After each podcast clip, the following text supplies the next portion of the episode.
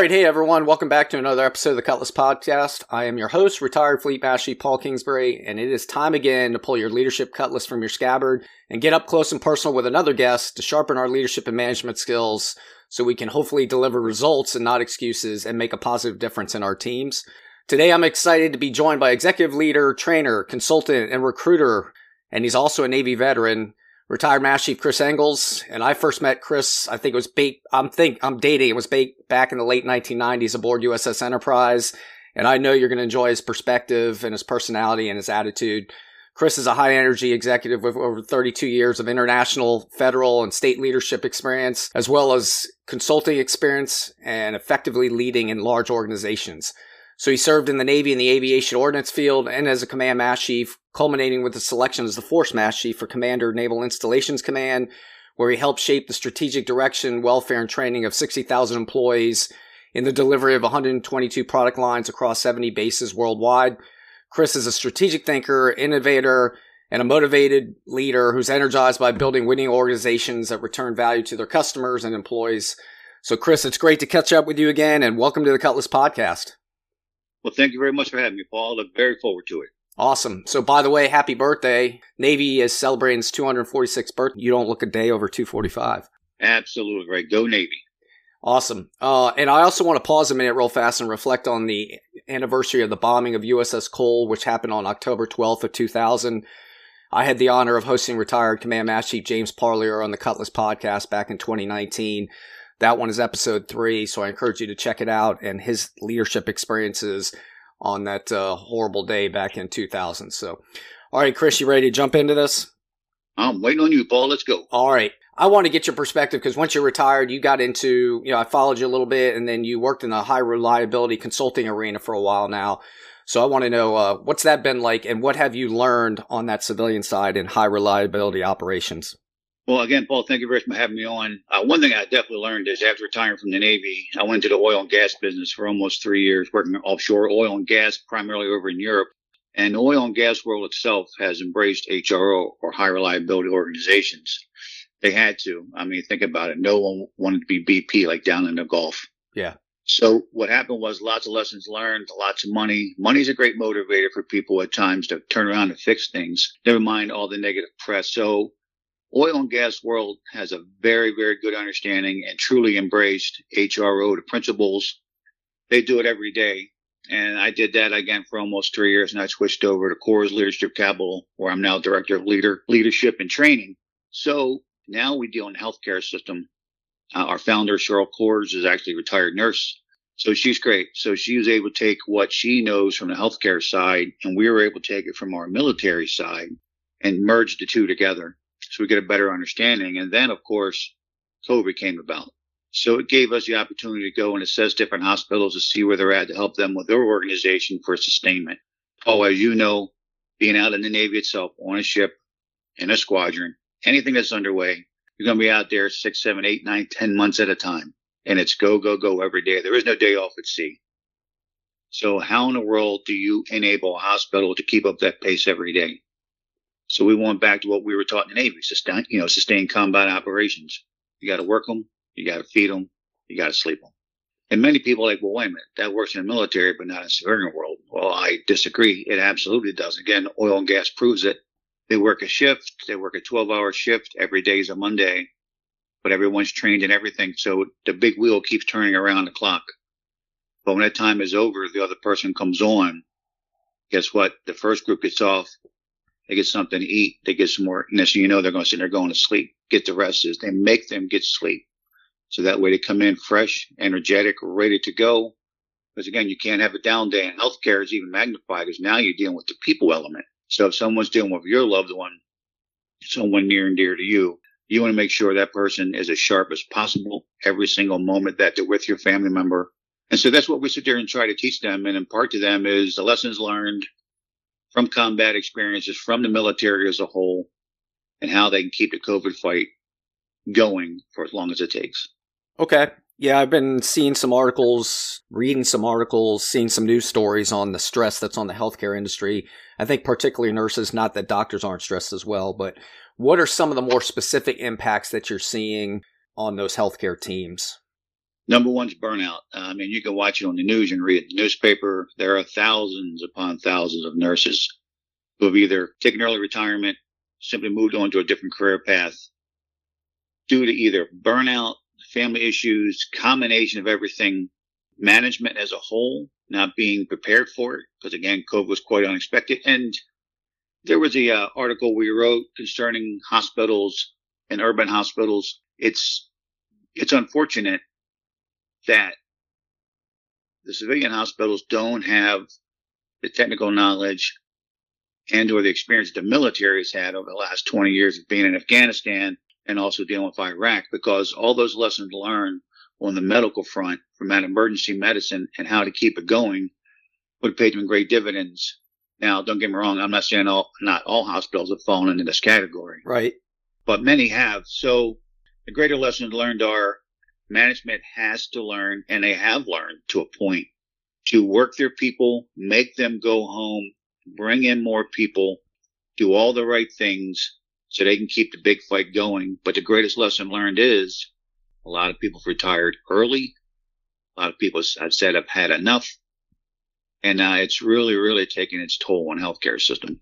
So many of the same challenges, as you know, on active duty came down to several things. It's not just the deployment length, manning levels, you know, the number of people you actually have qualified to do the job, right, and do it effectively. And it, it gets down to our experiences we had with fatigue management. So those are the kind of things. Uh, is the healthcare industry struggling with that now too? Retention is an issue, and that just puts more workload, frankly, on the force that's out there now. And coupled with this higher op tempo, I take it that's what's driving it. Absolutely right. I mean, straight up, the fact is you have a tremendous amount of work going on. You have a limited, you have a very well educated workforce here. Nurses are very well educated. They're very dedicated to what they do. But like any other human being, they get tired. They have family lives. They have things going on. So what's happening is fatigue sets in, and when fatigue sets in, now we have problems. We have the physical aspect, we have the psychological aspect, we have the family aspect. And when you combine them all, it's a path that goes to a bad place. And again, I mean, right now, most hospitals are running shortages. And if you were to Google it, look around, you'll see we are thousands and thousands of nurses short across the country. And one part of the healthcare industry that is booming right now is if you're a traveling nurse, and there are many traveling nurses. These are people that take a short term contract, 90, 180 day contract, go work at a hospital. And nurses right now find themselves, I mean, in quite a challenge between COVID, vaccine mandates, family issues. Fatigue is the big one, though. Okay. There's no question about it. So if you're leading and you're now consulting and advising these executives and hospital leadership teams, this really gets into risk management, right? You've got this is a hazard, right? This fatigue thing. So as you advise these healthcare leadership teams, what insight and guidance are you offering them on managing team resilience and fatigue? So, okay, a couple of things. If you go back to the basics of HRO, you know, there's those five pillars, right? Preoccupation with failures and its cause, reluctance to simplify interpretations, sensitivity operations, commitment to resilience, and deference to expertise. And we teach this all the time again, I used to be an aviation ordnanceman before I was actually a nuclear weaponsman. So one thing I understand is following the rules. As we sit there and we're going around different hospitals and we're teaching the upper management, CEOs, CNOs, chief medical officers, those people, we try to get them to look at as a term as the holistic view. Let's go up to 80,000 feet and look at the entire picture, not just down here, but up here. Okay. And as you know as well as I do, if you're on a large organization, whether it's a fleet, I had an aircraft carrier, whatever it is, it's empowering your people to do the right thing, train them correctly. And so when you have people walking around, what's the most important thing, Paul? We used to always tell people, walk around, ask the people, how you doing today? Yeah. Observe the people, how they're looking, how they acting.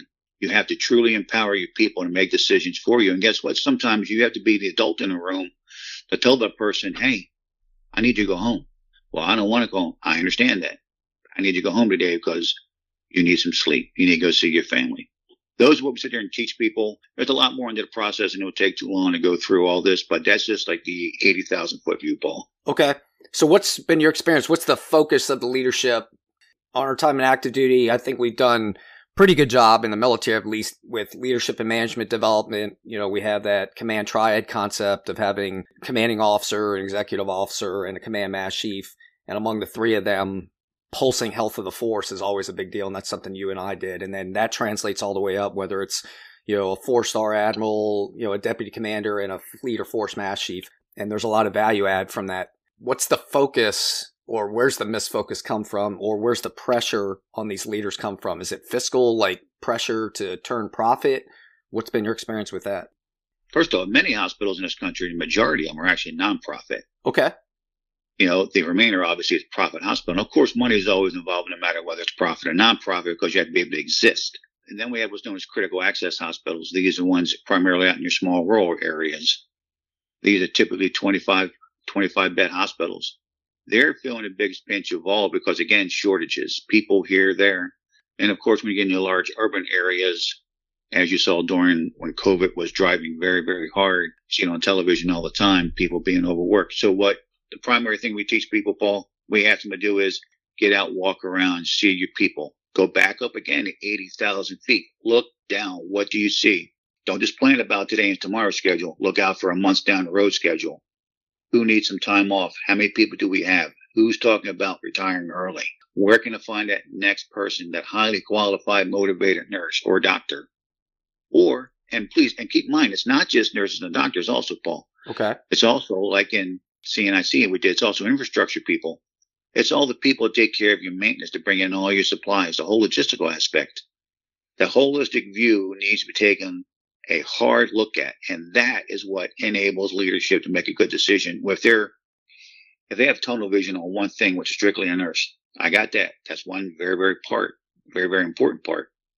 But if all the pieces are not in alignment, the big machine will stop. And that's one of the biggest fears they have is because people, again, are retiring early, running health problems themselves, or just said, I'm burned out, I've had enough.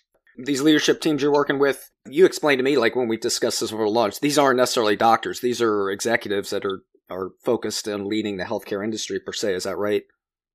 Right. It's actually a combination of both. It's the clinical side, which could be a doctor and a nurse, but also the CEO and your chief executive officers, chief nursing officers, chief medical officers, chief financial officers, because they're the ones looking either at a hospital as a whole or entire hospital system. And a hospital system could be anywhere from two hospitals to 15 to 17 hospitals. And so a hospital is much like a command in the military. You know, a, it has its own CO, so to speak, its own XO.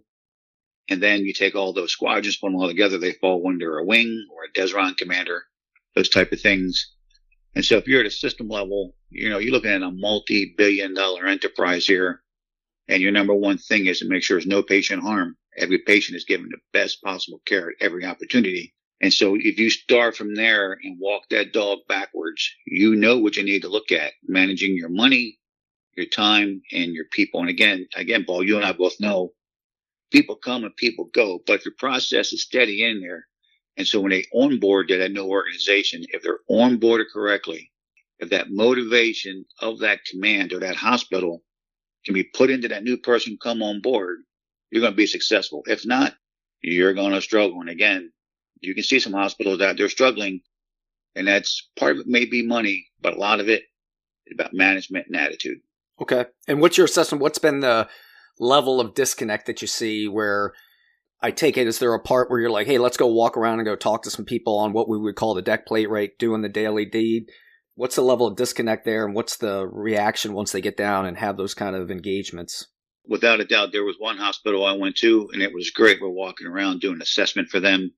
And everywhere you walk, they had no idea who we were. We're just some other people in, in their hospital everyone's like, "Good morning, how you doing? Hey, hey, welcome in. How you doing? Good morning, good morning." They must have said it fifty times. We walk down this these hallways right. over two hours. It's like okay. Then you go to flip side. I've been to a place where we walk around. Nobody's got their head down, staring down at the floor, looking at a piece of paper, or just mumbling as they walk by. And you and you think yourself as a leader, Paul. And again, you well know this. You're walking around a command or a place you can see. Wow, you're saying good morning. They're saying good morning. Somebody's got a smile on the face, even on your worst day, right? It comes down to putting on that face, being a positive person and driving to a solution. And so what I find is a lot of this is leadership. It's all, it's the leadership itself.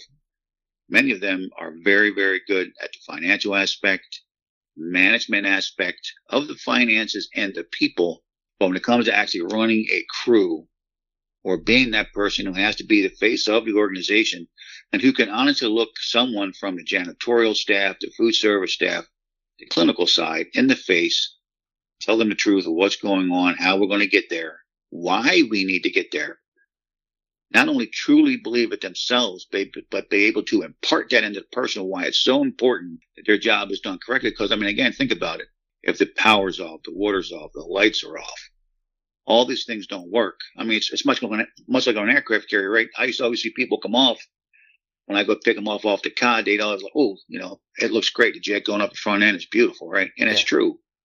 But then 24 hours later, when they were leaving, they come up to me and said, hey, Master Chief, wow, now I understand. You have people making 400,000 gallons of fresh water, people doing the wash, people cooking 18,000 meals a day. We got logistics going on, all these other things, just so that one thing can happen. Hospitals the same way. Hospital works as a unit, just so that the doctors and nurses can give that patient the best health care possible. Without everyone else, it just doesn't work, Paul. The Cutlass Podcast will return in a moment. Are you an aspiring or newly selected petty officer? Perhaps you are a seasoned chief and you want to reflect on the state of your leadership and management skills. Or maybe you're a civilian looking to learn more about how U.S. Navy leaders make the Navy run. If so, there's a guide for you. The Chief Petty Officers and Petty Officers Guides both provide unique insights into topics such as the ones discussed in this podcast, which enable enlisted leaders from Petty Officer Third Class through Master Chief and other leaders to achieve their objectives while positively influencing their sailors, peers, and leadership. Both guides are essential and insightful reading for enlisted leaders of any experience level, those who are inspired to advance to Chief Petty Officer or Petty Officer, or anyone looking to reflect on the state of their leadership and management skills. Get your copy of either or both today at www.cutlassleadership.com, www.usni.org backslash books, or online at your bookstore of choice. Then read and reflect and take what you learn to become and remain a sturdy, versatile, and credible leader and manager who makes a positive difference in your teams. Now back to the Cutlass podcast. I've discussed that on other podcasts, and it sounds so simple times that secret sauce of just being able to connect people's day to day work with value to the organization is so huge uh, in shaping organizational attitude. There's a bunch that other goes in there, you know, the communication effectiveness, the frequency, how well you align core values of the organization to individual day to day behaviors. The, those things take work over time, but um, just getting around and be able to sense these things and then adjust and get that feedback is huge. So all right, let's switch gears real fast. So you mentioned this, the five pillars of HROs. I did an episode. You know Frank Gardner. He's a retired master. If you guys I do. Um, spent some time up in DC together. So we did an episode on preventing, I, I labeled it preventing catastrophe during dangerous situations. Frank was a nuke. I was a former nuke. You've been you know dealt with nuclear weapons and high reliability stuff on active duty. So, what's your perspective and advice on these? And for some of the listeners that don't know that term HRO, what a high reliability operation is, can you give us a 101 on that and the five pillars from your perspective? Absolutely right. So, preoccupation with failure and causes pillar number one. So now we talk about near misses and things like this. We want to know what happened, not like, well, that was pretty close. We're going to be okay. Nope. Let's stop right there something happened. Let's figure it out through a process of what really happened. Let's dig in, figure it out. So why? Because we want to know. Everyone should want to know why we failed, right? So that's number one. So let's figure out why it happened. Then we go back and now we teach everyone. Then we have reluctance to simplify interpretations. Again, as a simple solution. Yeah, well, there's an easy way we can do this we can go in and just think, yeah, well, I'll tell you what, we'll send you through a couple classes and we'll send you over here and spend a couple hours over here. Nope. We don't want to do that. We want to send you to this type of professional, then this type of professional. That way we can impart this and this to you so we can teach you the true process, not the summary version. We want you to learn the, the detailed version of it. Then we have sensitivity operations. What's going on? Not just this part here, but the, but everything aggregated here. Okay, I'm doing my part, so I support this part, which in turn supports this part. A person may sit there and say also leadership around them who's sensitive to what's going on for them. Hey, I'm having a bad day. Can that person's supervisor help them out? It's all about what's going on around you at, at that moment. Commitment to resilience. That's the big thing in healthcare is resilience. Getting back up, dusting yourself off. And that's the greater picture. That's pillar number four in HRO. Taking the time to say, We need to get back up. And how are we going to get back up? Because we support each other. We believe in our processes and we know it works. That's committed to resilience. And last but not least, deference to expertise. And I have a class example. This one, first off, it means whoever's doing that job at the moment, who is that person in that moment, who is most qualified at that time, regardless of their rank, position, however you want to say it. And that person is the person on the scene making the call, support them. But they're only going to be there if you train them and, and, and okayed them to be there. And a classic military example of this, I was on a ship. We were up in the uh, oil platforms off of Iraq. We had to go to a meeting in Umm Qasr up the Euphrates River. We're going up the river. There's a little rib boat. A couple hours later, we get there. As soon as we get off the boat, we go up this little dock. We're walking up the dock. Eight, nine seconds later, boom, boom. At a distance, a couple mortar rounds hit my captain, who's an 06 in the Navy, United States captain, great guy, knew everything in the world about our missile cruiser, knew it all. Turned right around to Marine Corps Corporal. All right, Corporal, you're in charge. What the hell are we going to do? That's a classic example of deference to expertise because my commanding officer knew everything about fighting that ship. He could do it all, and he was a phenomenal captain. But when it came to ground tactics, that was not his thing. That was that Marine Corps corporal's gig. That was his thing. He was professional enough and humble enough say, you're in charge. What the hell are we going to do? That's the five pillars, Paul. Okay. Those resonate with me and they parallel what we grew up with under Naval Nuclear Power Program. You know, things like questioning attitude, formal communications, integrity, level of knowledge. A little different, but I could nest those definitely under there. So uh, thanks for offering that. All right, so let's go. You know, we've seen you you identified problem or you identified cultural issue. There's obviously a desire on leadership teams that you engage with to make things better. But what kind of cultural barriers or other barriers do you come across uh, that prevent achieving progress in this area? And then how do you work with those teams to shape those? Well, without a doubt, number one is all of a sudden you're an outsider and, and you're not a healthcare provider yourself. Okay. Which is true. I am not a doctor. I am not a nurse, right? But I understand how organizations run, whether they're large or small where, and I've been in various organizations. So sometimes what the resistance you run into is when you have someone, whether it's a doctor, a nurse, or another professional, and it's the way they've been taught. It's their egos. It's the organization's ego. And, you know, quite honestly, no one, no one wants their own stuff put in the street. No one wants to be put out there. So first thing you have to do is sit there and tell people, okay, your leadership brought us in to talk to you about these issues, about how we can help ourselves get better and reduce the chance of doing harm to a patient. Because again, we're all here for one thing, reduce harm to a patient. No harm to a patient is what everyone wants. So it's getting these people to relax, to understand what you tell them, that you're not sitting there trying to sell them a product because you're not. You're just showing them a different way not to do their job. Because again, I'm not a clinical person. Right. I want them to step back and just take time to say, okay, wow, this makes sense. So example, in the oil and gas world, before you start a procedure up on the deck, there was known as a toolbox talk. Everybody gets together.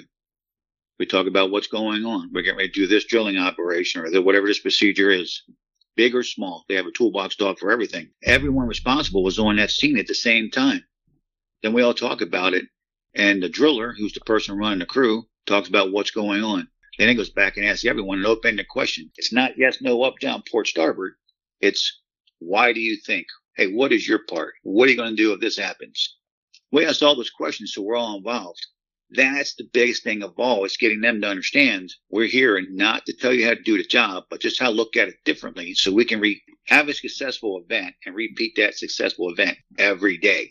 You know, we want to work the same way every day, the equipment. Same thing with the people. And we're training to different environments here. So in case something does happen, we can handle it, Paul.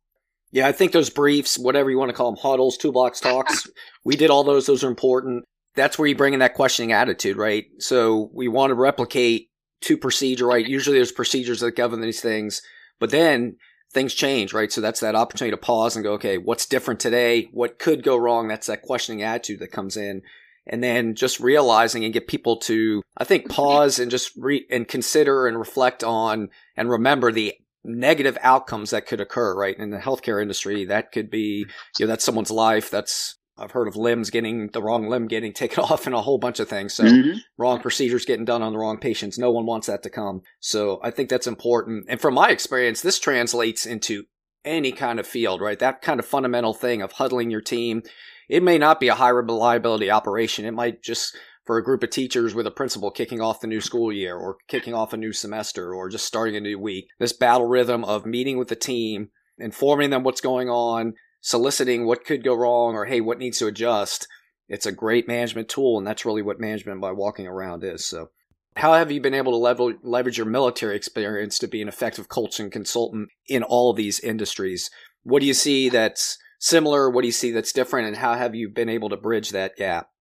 Well, several things. Uh, being the most junior person in, an organization when you first get to a new command in Navy. Speaking of which, this is actually my 40 years ago this month. I reported to my first ship, believe it or not, pre-commissioning unit Carl Vinson. So, wow, it's 40 years. I'm getting old. That's crazy, right? So that is crazy.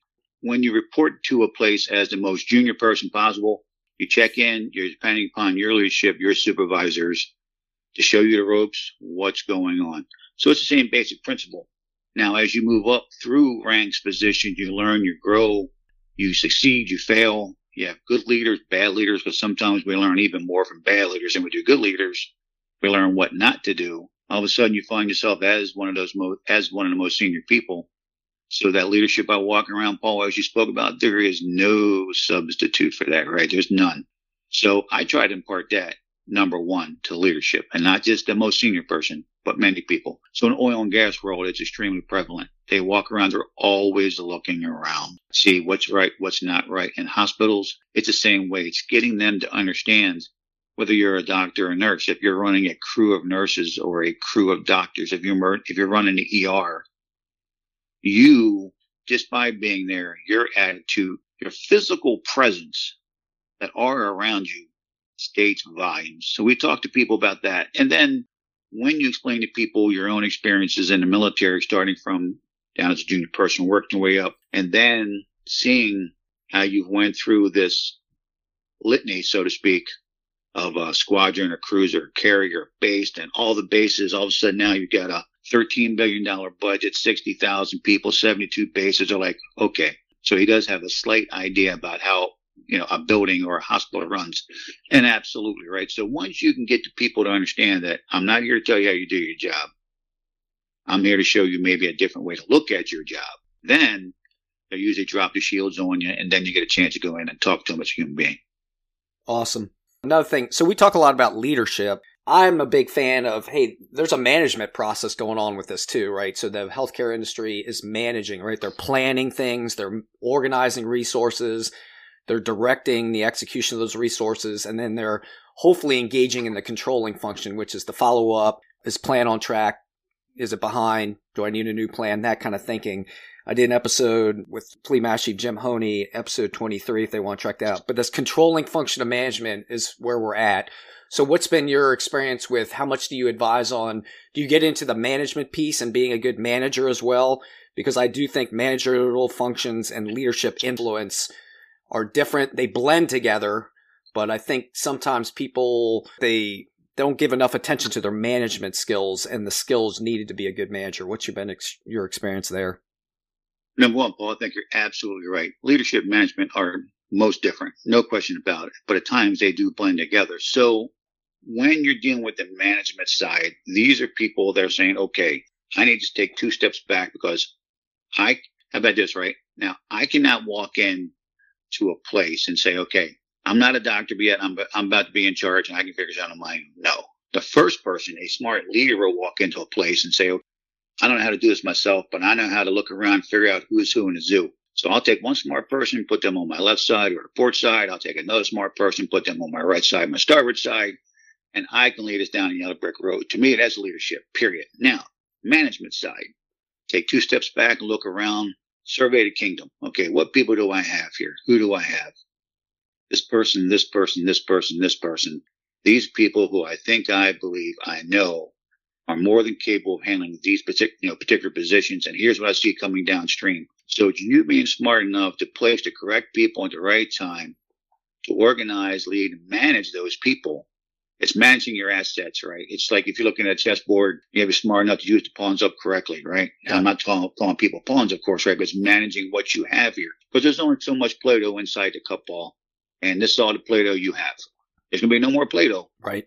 So how do I use this Play-Doh most effectively to get the most out of it? And that's how I look at management, right? It's being smart enough, thinking far enough ahead to use your assets as well as you possibly can. Yep. I like that. And then the leadership is humanizing those aspects. Absolutely. I know. So concur, absolutely. Cool. Let you have the last word here. Any last thoughts? Any oh by the ways things you remembered or foot stomp, you know, concepts you want to do? Yeah, just uh, number one, there is no substitute, ladies and gentlemen, for leadership by walking around. Remember another one: you get what you inspect, not what you expect. I've been asked many times what I what I think the difference is between a good leader, a great leader, or a great captain, or a good captain. And for me, it, it came down to a couple basic things. A good leader or a good captain, they get exactly what they need out of their people. Job's getting done. We're all going down. Things are great. But the great leaders, the great captains, he or she, they get what they want out of their people, which is the belief, the buy into their system to know that I trust you. You trust me. I'm going to look out for you and you're going to look out for me. And then that's when all the great things begin to happen. That's when you're going down the yellow brick road. And guess what? These people will give you 100% every day because they believe in you because they know that you believe in them and that you support them. And the leadership roles, Paul, and you know this as well as I do, there's times when a person asks for something, they want some time off, they want to go to a program, they want to do something. And sometimes when paperwork's coming up, it's very, very easy to say no because no requires no thought process on your behalf. Because hey, it's an easy one. Yeah. I, don't no, I don't figure anything out. I check no, move along, that's no, and I get to move on to other things. But if you say yes to someone, if you give them an opportunity to do it, if it's possible, that requires you get up off your behind and make a decision, figure out how you can possibly sit there and try to help that person out. Not everything's going to be yes. Some things need to be no. But I'm much more of a yes person than a no person. So that positivity, I mean, my wife calls me like a little miss optimistic here, right? Because I have to because otherwise I would have never got through 32 years in the Navy and a whole ton of ships. I mean, 20 years, one month, and six days of my life on ships. The only way you get through those kind of things is being resilient, is being positive and having the right attitude. Otherwise, you wind up being a very irritable old man. And I have no desire to be that person, Paul. So please, people walk around, smile, have a little fun at work. If you're having a bad day, go over to the wall, break that little case, break it that emergency smile, jam it in your mouth and walk around and smile. Guess what? It spreads. All right. Awesome. Listeners have heard me say it over and again. This importance of having competence and character. And that piece you just talked about is strong on the personal power character side. Just being an authentic person who has a good attitude and cares about people and tries to get to yes. That's solid advice. And when you get that competence and you get that character and it's authentic and it's strong in both those, you get credibility. With credibility comes trust, and with trust comes in buy in. And like you said, your people will go through thick and thin to get things done that they need to get done. Appreciate those insights. All right, I think that's going to wrap it up. Our guest today, again, has been Chris Engles. He's an executive leader, trainer, consultant, recruiter, and Navy veteran. Chris, thanks again for taking some time out of your busy schedule to join me on the Cutlass podcast and share these insights. Paul, again, thank you very much for having me. Uh, I look forward to getting a chance to do this again in the future. And uh, again, happy birthday, Navy 246. Awesome. All right, to our listeners, thanks again for listening to an ep- episode of the Cutlass podcast. Please provide me feedback or suggest topics for future episodes and email me at cutlassleadership at gmail.com. And make sure to subscribe to the Cutlass Podcast on your favorite podcast channel. Like it, share it, comment so you can help me get this content out and about. And take some time to check out my website at www.cutlassleadership.com. I'm Paul Kingsbury. As always, work hard to keep that leadership cutlass sharp, reflect, improve, and take what you learn to become a sturdy, versatile, incredible leader who makes a positive difference in your personal and professional life.